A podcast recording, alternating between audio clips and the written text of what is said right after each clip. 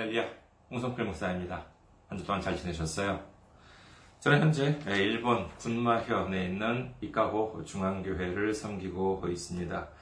그리고 저희 교회 홈페이지 알려드리겠습니다. www.ikahochurch.com이 되겠습니다. www.ikahochurch.com 이곳으로 오시면은 저희 교회에 대한 안내 말씀 그리고 주일 설교 말씀을 들으실 수가 있습니다. 그리고 주일 설교 말씀은 어, 홈페이지 유튜브 동영상만이 아니라 팟캐스트를 통해서도 여러분께 전해드리고 있습니다. 그리고 어, 교회 이메일 주소입니다. 이카호처치 골뱅이 gmail.com입니다. 이카호처치 골뱅이 gmail.com 이곳으로 메일을 보내주시면 제가 언제든지 직접 받아볼 수가 있습니다. 그리고 어, 귀하게 선교 후원으로 섬겨 주실 분들을 위해서 안내 말씀드립니다. 아, 먼저 어, 한국에 있는 은행이죠.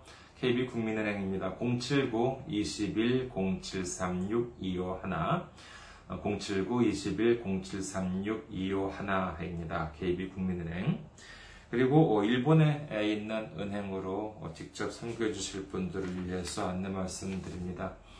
어, 군마은행입니다. 제 교회가 있는 지역은행이에요. 군마은행 지점번호가 190, 계좌번호가 1992256이 되겠습니다.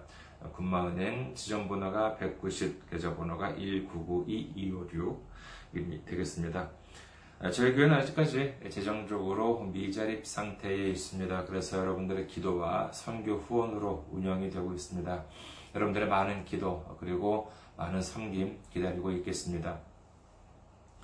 지난주에 또 귀하게 선교 후원으로 섬겨주신 분들이 계셨습니다. 한국의 김신우님, 그리고 이진묵님께서 귀하게 선교 후원으로 섬겨주셨습니다. 얼마나 감사한지 모릅니다.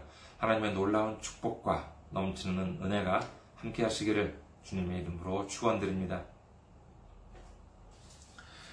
오늘 함께 은혜 나누실 말씀 보도록 하겠습니다. 함께 은혜 나누실 말씀 히브리서 5장 12절에서 14절 말씀이 되겠습니다. 신약성경 히브리서 5장 12절에서 14절 말씀이 되겠습니다. 봉독해 드리겠습니다. 때가 오래되었으므로 너희가 마땅히 선생이 되었을 터인데 너희가 다시 하나님의 말씀의 초보에 대하여 누구에게서 가르침을 받아야 할 처지이니 단단한 음식은 못 먹고 젖이나 먹어야 할 자가 되었도다. 이는 젖을 먹는 자마다 어린 아이니 의의 말씀을 경험하지 못한 자요 단단한 음식은 장성한 자의 것이니 그들은 지각을 사용함으로 연단을 받아 선악을 분별하는 자들이니라. 아멘. 할렐루야. 하나님을 사랑하시면 아멘 하시기 바랍니다. 아멘. 오늘 저는 여러분과 함께 믿음 성장의 출발점이라는 제목으로 은혜를 나누고자 합니다. 예수님을 믿으면 우리 인생은 어떻게 됩니까? 만사 형통이에요. 혹시 우리 이웃한테 예수님을 전하고 복음을 전할 때, 아, 예수님을 믿으면 우리 인생에 전혀 어려움이 없게 되고, 모든 것이 내가 원하는 대로 100%다 이루어진다. 혹시 이렇게 전하신 적은 없으십니까? 실제로 예수님을 구주로 영접한 우리의 삶은 어떻습니까? 정말로 모든 것이 만사 형통, 우리가 원하는 대로 100%다 이루어졌습니까? 아니요, 그렇지 않습니다. 때로는 어려운 일도 있고, 때로는, 어, 때로는 괴로움을 겪을 때도 있지요. 그럴 때 우리는 어떻게 합니까? 어, 대부분 믿음이 있으신 분들은 기도를 할 것입니다. 사업에 문제가 있을 때, 경제적인 어려움이 있을 때, 진로에 문제가 있을 때, 인간관계나 건강상의 문제가 있을 때, 우리는 주님께 기도를 드리지요. 기도를 드리는 이유가 무엇입니까? 그냥 뭐 기도를 드리는 일이 뭐 착한 일이다 그렇게 배웠기 때문에요. 잘 모르겠지만 왠지 기도를 드리면 마음이 편해져요. 어떠한 어려움에 직면했을 때 대부분의 사람들이 기도를 드리는 이유는 간단합니다. 그 어려움을 해결해 달라고 주님께 기도를 드리는 것이지요. 제가 지금 이러이러한 어려움에 직면하고 있습니다. 제가, 제가 지금 이러이러한 고통에 시달리고 있습니다. 이러이러한 문제가 있습니다. 그러니까 해결해 주세요. 이 어려움을, 이 고통을 제게서 물리쳐 주세요. 이렇게 기도하는 것 아니겠습니까? 그리고 이렇게 기도를 드리는 이유는 단순히 그와 같은 문제가 있기 때문만이 아니지요. 내가 주님께 기도를 드리면은 주님께서는 응답을 해주실 것이다 라고 하는 믿음이 있기 때문에 기도를 드리는 것입니다. 말하자면 기도를 드린다는 것은 주님에 대한 믿음이 있다는 증거이기도 한 것입니다. 하지만 그렇다면 이와 같은 믿음을 갖고 기도를 드리면 어떻습니까? 내가 드린 기도에 대해서 응답을 해주셨어요. 아, 어려움이 있었는데 기도를 드렸더니 어려움이 해소되었어요. 아, 건강이 회복되었어요. 문제가 해결되었어요. 이렇게 된다면 정말 다행스러운 일이지요. 감사와 찬송이 넘쳐날 것입니다. 하지만 아무리 기도를 해도 자신이 원하는 응답을 받지 못했다면 어떻게 하겠습니까? 한국에서 옛날에 보면은요, 이런 이야기가 있었습니다. 그, 혹시 여러분께서 들어보신 적 있으신지 모르겠습니다만, 이쑤시개로 코끼리를 죽이는 세 가지 방법이라는 말씀 혹시 들어보신 적이 있으신지 모르겠습니다. 작은 이쑤시개로 큰 코끼리를 죽이는 방법. 생각만 해도 어려울 것 같지만은 그 방법이 한 가지가 아니라 세 가지나 있다고 하니 놀랍지 않습니까? 오늘은 이 방법만 알고 돌아가셔도 남는 장사라고 할 수 있겠습니다. 자, 이쑤시개로 코끼리를 죽이는 어, 세 가지 방법 중에서 첫 번째 방법, 그것은 이쑤시개로 코끼리를 이렇게 콕 한번 찌르고 죽을 때까지 기다린다라고 합니다. 두 번째 방법은 코끼리가 죽기 전에 에, 죽기 직전에 딱 한 번 찌른다는 것이지요. 그리고 마지막 세 번째 방법은 무엇이겠습니까? 그렇습니다. 죽을 때까지 찌른다라고 하는 것입니다. 예, 정말 뭐 예, 추억의 우스갯소리라고 할 수 있겠습니다만은 그렇다면 우리가 기도 응답을 받기 위해서 여러분께서는 어떻게 하시겠습니까? 뭐 응답을 언제 해 주실지 모르는 상황에서 응답해 주시기 직전에 딱 한 번 기도를 드릴 수는 없겠습니다만은 그러면 기도를 딱 한 번 드리고 난 다음에 이제 응답해 주실 때까지 기다려요. 제가 생각하기에 대체적으로 믿음이 좋은 분들을 보면은요, 주로 세 번째 방법을 취하시는 경우가 많지 않을까 합니다. 그게 뭐겠습니까? 그렇죠. 응답을 해주실 때까지 기도를 하는 것이죠. 우리 한국 사람들 보면은요, 기도를 얼마나 열심히 하십니까? 매주 주일날에 교회에 나와서 어, 기도하는 것 외에도 철야 기도, 수요 예배, 뭐 새벽 기도를 하기도 합니다. 무슨 뭐 다니엘 기도라고 하는 것도 있지요. 그리고 또 그것도 모자라서 기도원에 올라가서 금식 기도를 하기도 합니다. 금식도 뭐 3일 금식, 5일 금식, 뭐, 뭐 경우에 따라서는 40일 금식을 하시는 분들도 계시다고 하니 참으로 놀라울 따름입니다. 저도 예전에 금식도 해보고 그랬지요. 어, 그래도 뭐 며칠까지 금식을 했다라고 하면은 뭐, 어, 뭐, 그, 교만도 될 것 같아서 자세한 말씀을 드리지는 않겠습니다만은, 어, 그래도 뭐 40일까지는 에, 뭐 전혀 어, 많이 몸, 한채 못 미치더라도 그래도 뭐 금식 기도는 몇 번 해보긴 했습니다. 근데 그 참 배가 많이 고프더라고요. 자, 좋아요. 그렇게 기도를 열심히 해 보았습니다. 하지만 그렇다고 100% 우리가 원하는 대로 응답을 받을 수 있다. 이렇게 장담하기는 어렵겠지요. 그러면 그렇게 열심히 기도를 드렸는데 금식 기도도 해가면서 새벽 기도, 철야 기도까지 드렸는데 그래도 응답을 안 해주시면 어떻게 하시겠습니까?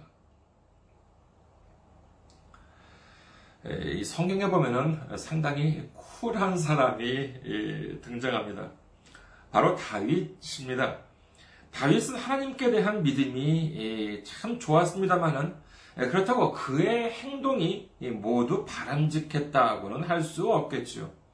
그 중에서 가장 큰 결정, 그의 인생에 있어가지고 가장 큰 흠 중에 하나는 바로 이 바세바와의 일이었다고 할 수 있겠습니다. 바세바는 다윗의 충신 우리아의 아내였습니다. 말하자면 자기 부하의 아내였던 것이지요. 우리아는 지금 전쟁터에서 싸우고 있었습니다.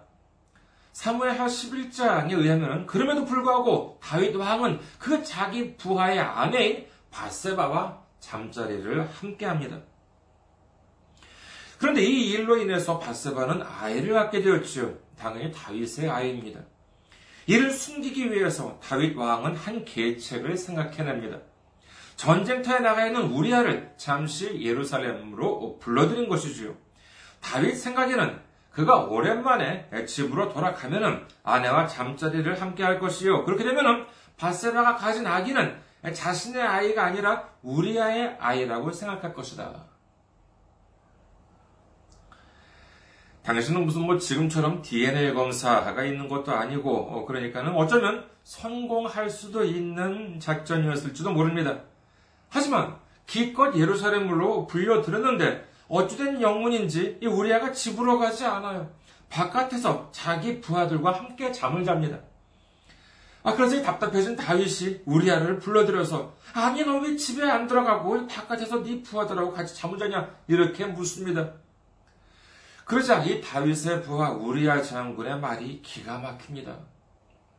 사무엘 하 11장 11절 우리아가 다윗에게 아뢰되 언약궤와 이스라엘과 유다가 야영 중에 있고 내 주 요압과 내 왕의 부하들이 바깥 들에 진치고 있거늘 내가 어찌 내 집으로 가서 먹고 마시고 내 초와 같이 자리일까 내가 이 일을 행하지 아니하기로 왕의 살아계심과 왕의 혼의 살아계심을 두고 맹세하나이다 하니라. 지금 우리 군대가 전쟁 중에 있고 내 상관과 부하가 거기서 목숨을 건 전쟁을 벌이고 있는데 어찌 내가 혼자 집에 가서 먹고 마시고 편안한 잠자리를 잘 수 있느냐 하는 것이지요. 이처럼 놀라운 충신을 보았습니까?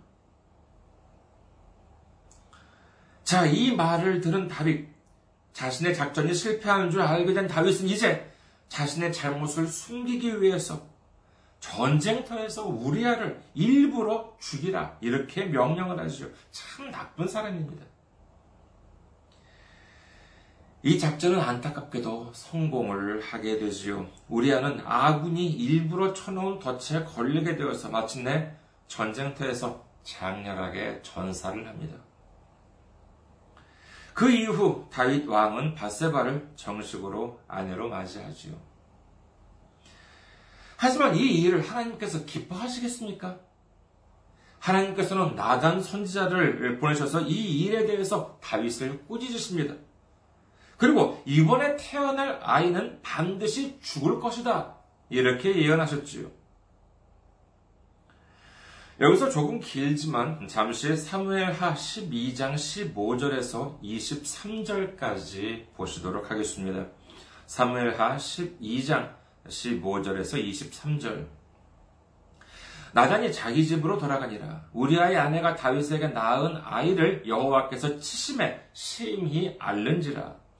다윗이 그 아이를 위하여, 아이를 위하여 하나님께 간구하되 다윗이 금식하고 안에 들어가서 밤새도록 땅에 엎드렸으니 그 집의 늙은 자들이 그 곁에 서서 다윗을 땅에서 일으키려 하되 왕이 듣지 아니하고 그들과 더불어 먹지도 아니하더라.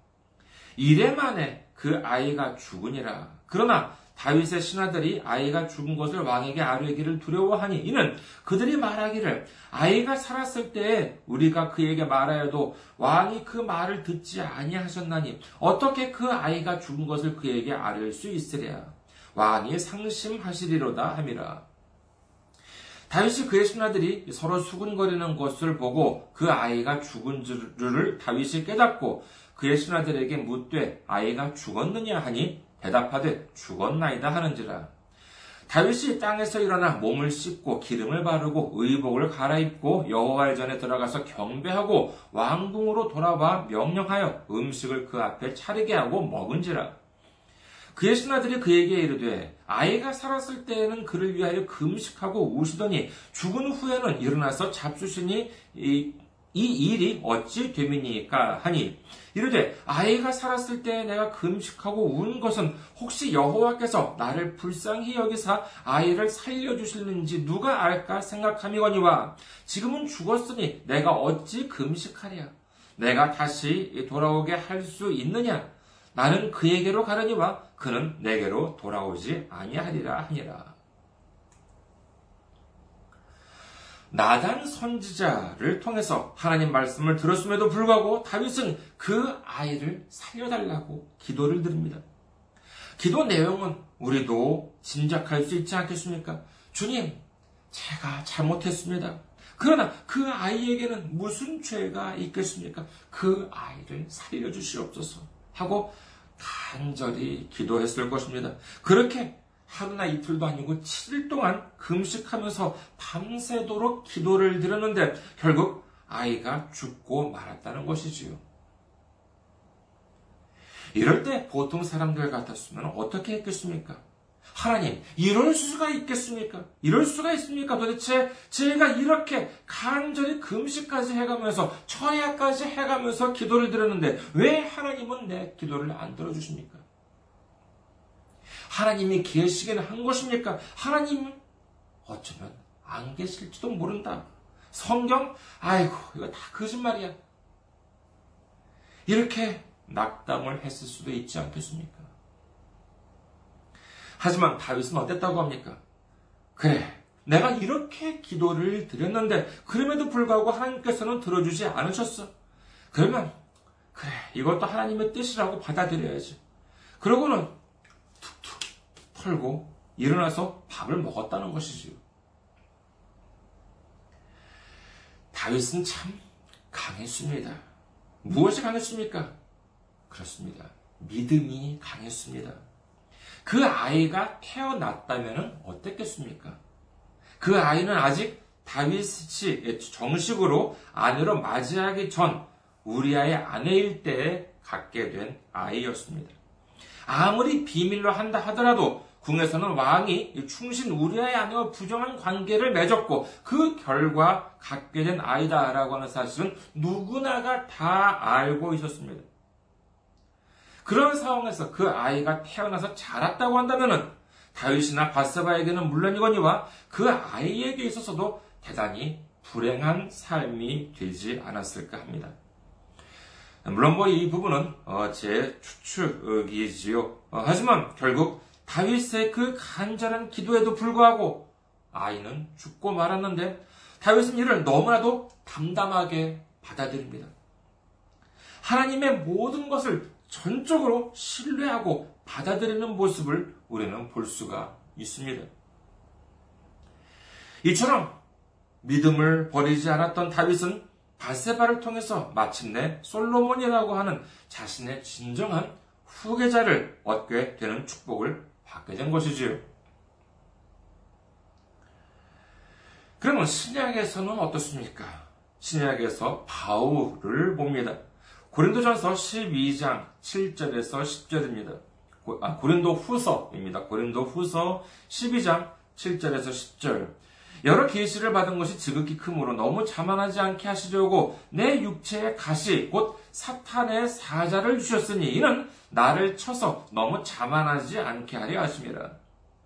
이것이 내게서 떠나가게 하기 위하여 내가 세번 주께 간구하였더니 나에게 이르시기를 내 은혜가 네게 족하도다. 이는 내 능력이 약한 데서 온전하여 주미라 하신지라.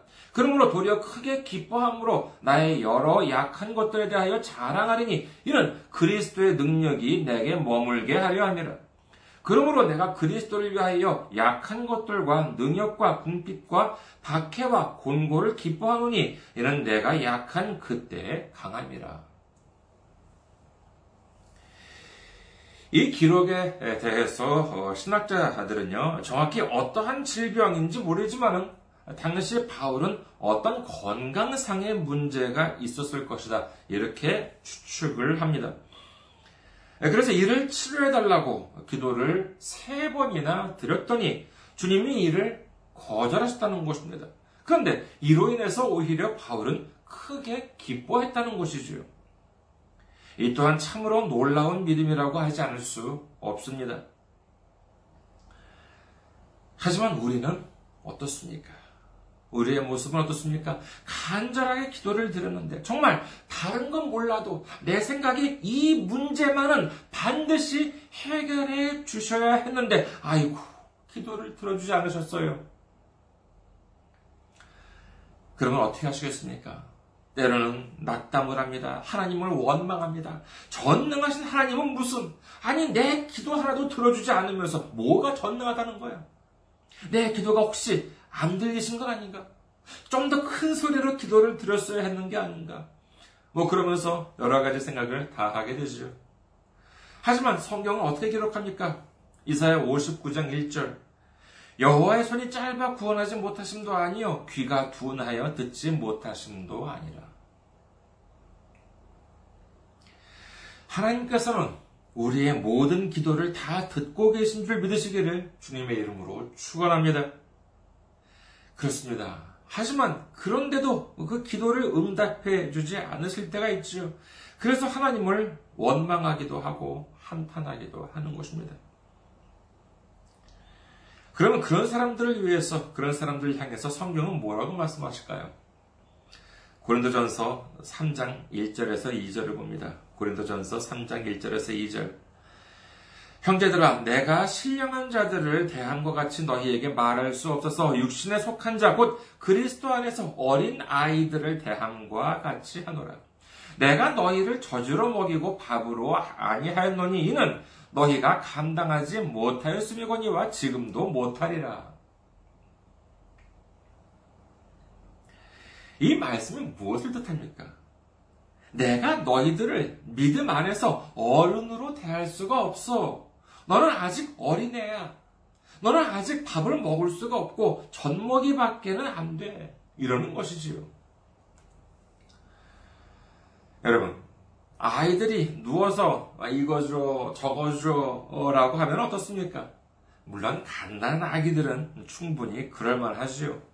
이 아기들, 갓난 아기들의 발바닥을 여러분께서 혹시 주의 깊게 보신 적이 있으십니까? 어른들은 이렇게 발바닥이 좀 이렇게 예, 그 평평하지만은요, 갓난 아기들의 발바닥은 어떻게 생겼냐면은 이렇게 볼록하게 예, 되어 있습니다. 그리고 근육도 제대로 발달하지 못해서 이렇게 걸어 다닐래야 걸어 다닐 수가 없어요.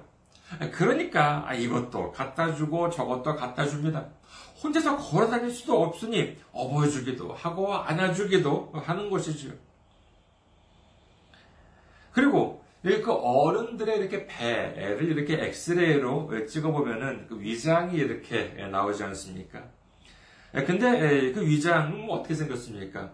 이렇게 위장이 이렇게 이렇게 볼록하게 이렇게 되어 있는 부분이 이렇게 있죠. 예, 그런 형태로 이렇게 되어 있으니까 음식물을 먹으면은 그 볼록한 그 부분에서 이렇게 잠시 음식물을 머물게 해놓고 소화액으로 이렇게 부드럽게 한 상태에서 이렇게 아래로 내려 보냅니다. 그런데 갓난아기의 배를 엑스레이로 찍어보면은요, 위장이 이렇게 그런 위장이 아닙니다. 그냥 이렇게 소장이나 대장처럼 그냥 이렇게 직선으로 되어 있어요. 그런 상태에서 단단한 먹이를, 단단한 것을 먹으면은 아직 뭐 이빨도 제대로 없으니까 뭐 꼭꼭 씹을 수도 없습니다. 그리고 위장도 그렇게 생겼기 때문에 시간을 들어서 거기에서 이렇게 보관하면서 이렇게 부드럽게 만들 수도 없으니까 그대로 이렇게 내려가게 되면 당연히 배탈이 나게 되죠. 그래서 어떻게 해야 하냐 하면은 처음에는 젖을 먹이거나 하고 조금 지난다 하더라도 이렇게 부드러운 이유식을 먹여야 하는 것입니다. 부드러운 음식을 먹으면 속은 편하지요. 굳이 힘들어서 이렇게 소화를 시킬 필요도 없으니 얼마나 편합니까? 하지만 언제까지나 젖만 먹으면 어떻게 되겠습니까? 그렇습니다. 내장이 약해집니다. 이제 저지나 이유식이 아니라 제대로 된 단단한 음식을 먹고 영양분도 충분히 섭취해야 하고 하는데도 언제까지나 젖이나 죽만 먹고 있다거나 아니면은 이제 근육도 생기고 얼마든지 걸을 수 있을 만큼 성장했는데 일어설 생각도 안 하고 여전히 엄마 이것 줘, 엄마 저것 줘. 그리고 이렇게 업혀 다니려고 한다고 생각을 해보십시오.